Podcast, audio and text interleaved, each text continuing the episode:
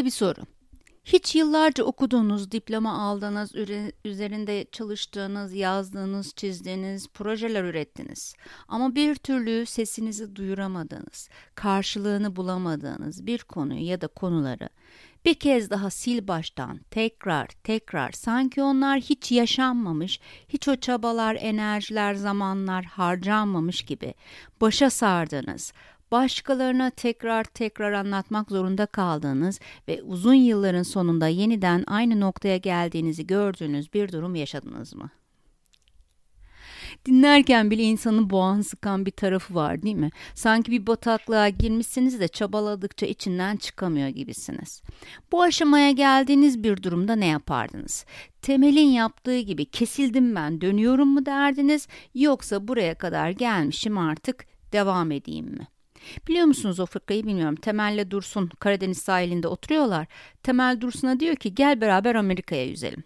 İki kafadar Karadeniz'den başlıyorlar yüzmeye Marmara, Ege, Akdeniz derken okyanusu aşıp Amerika'ya yaklaşıyorlar. Bu sırada Temel Dursun'un böyle kafasını kaldırıp uzaklara baktığını görüyor. Neye bakıyorsun Dursun diye soruyor. Bak diyor Dursun. Özgürlük heykelini görüyor musun? Geldik Amerika'ya. O değil de diyor Temel. Ben kesildim. Geri dönüyorum. İşte bu noktadan bahsedeceğim bugün. Ben bıraktım, geri dönüyorum. Yok yok devam edeyim noktası. Neresi orası? Buraya kadar gelmişim, özgürlük heykelinde görmüşüm. Ha gayret biraz daha mı? Yoksa kesildim arkadaşlar, geri dönüyorum mu? Hani o kesilme anı ne zaman? Merakım o. Kişisel özelliklerimiz elbette burada çok belirgin bir şekilde kendini ortaya koyacak. Kimimiz daha en başta belki dalga geçme temel ne Amerikası deyip hani denize bile e, ayağımızı sokmayacağız. Kimimiz belki Karadeniz'i bitirmeden, kimi Akdeniz'e geçmeden ne saçmalıyorum diyecek, bırakacak. Kimi İstanbul'u görecek Boğaz'da oh yalılar, lüks arabalar falan. Amacının tam ortasında. Amacından tamamen sapacak. Belki de sapmayacak da aslında onun amacı zaten Amerika'ya yüzmek değilmiş. Çıkacak İstanbul'a. Ey İstanbul diyecek diyecek. Sen mi büyüksün ben mi? Kimi de azimle okyanusu aşıp kesildim diyerek geri dönecek. Bir tek dursun belki özgürlük heykeline ulaşacak bilmiyoruz. Ama geri dönme ile dönmeme arasındaki o kararsızlık anı tam batık maliyet noktası. Hani hali hazırda böyle harcadığımız ancak hiçbir durumda geri kazanılamayan bir maliyet var ya ya da kazanalım diye sürekli daha da fazla harcadığımız bir maliyet. İşte o batık maliyet. Kazanmak için daha fazla harcamayı göze almakla almamak arasındaki kaldığımız o nokta. O kadar yaptığım yatırımın kaybedilmiş olmasını istemediğim o an. Geçmişte yaptığım yatırımı kurtarmak için daha fazla harcadığım o bilinmez tünel karanlık. İşte başta da söylediğim şey o. Sürekli üzerinde çalışıyorum, yıllarımı veriyorum. Kaç kere başa sarabilirim ki? Ben bu noktaya kadar gelmişim. Belki bu sefer işler değişecek diyerek yeniden aynı aynı şekilde e, veya daha farklı belki şekillerde e, aynı şeyleri söyleyerek daha ne kadar fazla zaman, para, emek, duygu maliyetine katlanırsınız siz söyleyin. Kariyer, ikili ilişkiler, aile, arkadaşlar veya ne bileyim hayatımızdaki birçok şey için batık maliyetine katlandığımız durumlar olmuştur diye düşünüyorum. Geçmişte yaptığım bu yatırımın geri dönüşünü alamayacağımı, başarısız olduğumu ne zaman anlayacağım?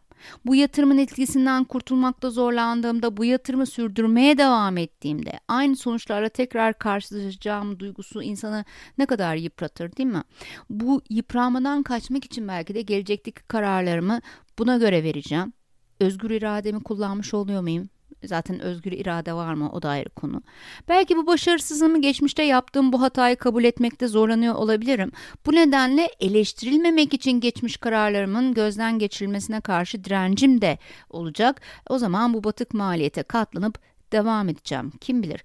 Bu durumda daha fazla kaynak yatırımı yapacağım. Böylece önceki yatırımlarımı kaybetmemiş gibi yapacağım. Bilmiyoruz. Ha belki başarıya da ulaşırız ayrı konu.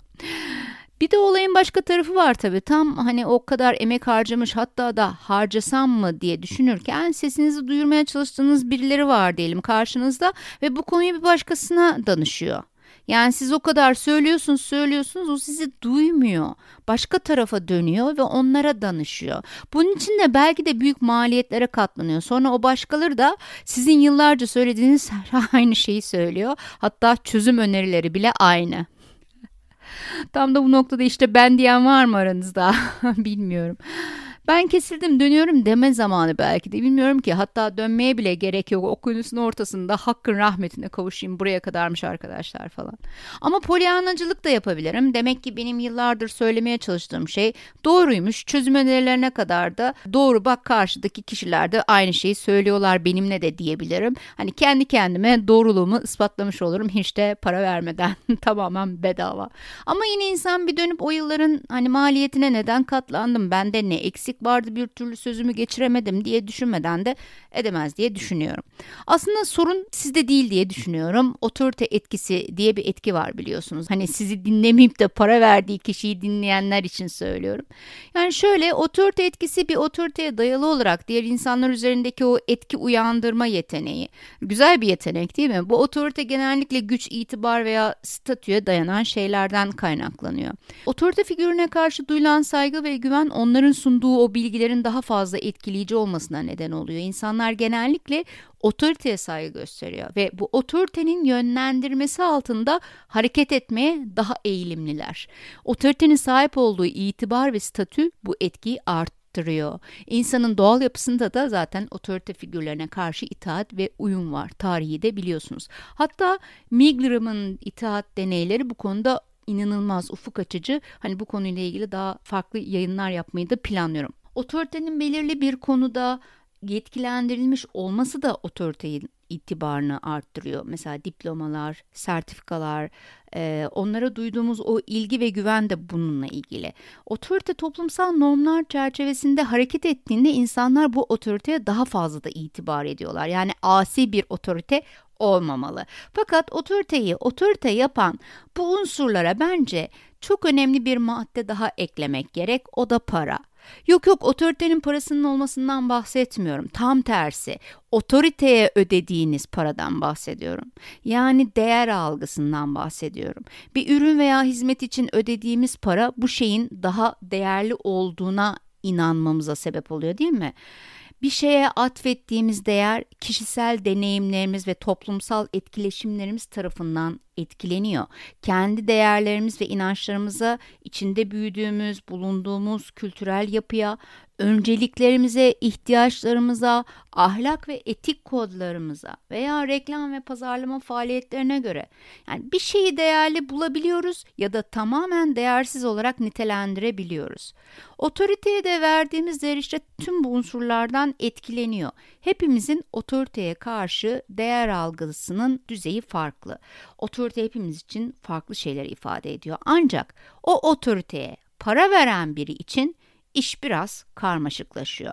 Yani para karşılığında bir uzmandan hizmet alıyorsanız ödeme yaptığınız için otoritenin bilgisi ve uzmanlığına olan güveniniz de artabiliyor. Özellikle bu otorite sizin için yeterince güvenilir ve saygın bir kaynak olarak da algılanıyorsa.